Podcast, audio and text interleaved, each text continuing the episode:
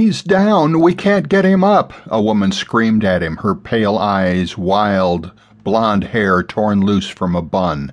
There were tears streaming down her face. Inside a roomy box stall, a huge, sweating black stallion lay thrashing, bellowing through steaming, gaping jaws, his nostrils flared and bright red, respiration too fast, too shallow. Fog billowed in the cold air.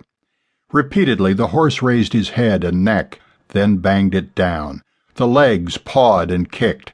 Rhythmically, in long waves, the stallion shuddered from head to haunch, the banging head and paddling feet getting more violent. His abdomen was huge. Warren's hands were shaking as he found the bottle he needed, his fingers closing on a 35cc syringe. He dropped the kit, jabbing the needle through the sealed rubber stop of the 100cc bottle. He pulled the cylinder full. You're not putting him down, the blonde cried, and lunging at him, she screamed, No! He rounded on the still screaming blonde. Shut up and get ropes and a towel or anything soft. Go! I'm not putting him down unless there's no other chance. No! she screamed again, her hands clawing, scratching at him, cutting his face and neck as she tried to pull him back. He shrugged her off, pushing past as she tried to bar him from the stall, and heard her gasp as she hit the edge of the door. I need two strong men, now, he snapped. Instantly, three fellows were beside him. One on his head, one on his neck. Lay on him if you have to. Keep his head down. You, he said, pointing to the third, get some ropes on those front and hind feet. Soft, big, cotton ones. Climbing around the head of the animal, he jammed himself between the stall wall and the men now lying on the great horse's head and neck. He prayed he could hit the jugular first try. The horse had maybe minutes before he would have to be euthanized. His fingers drove deep and found the mark, a quick, thready pulse. Too quick. The heart was going too fast. So was his. Try anyway, the small voice in his head urged. He stuck the needle, rewarded on pullback by a blood surge.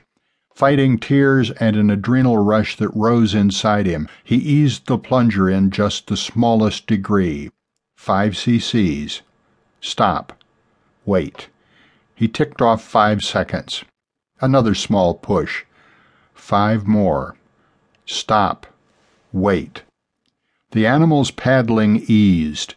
Then, seconds later, the big horse gulped. Once.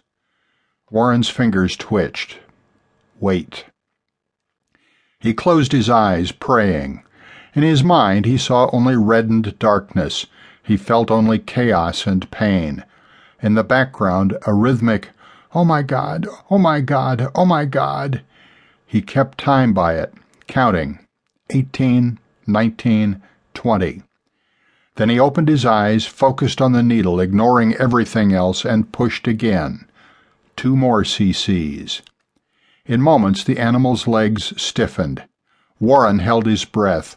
The horse groaned a deep, hollow knell that chilled Warren's blood. The eyes beside his chin closed. The breath paused. Under his fingertips he felt the flutter of the pulse hesitate. Hold on, old man, hold on, he prayed. Come on, heart, don't give up on me now. In the background, the drone of the blonde's, Oh my gods, paced his silent pleas.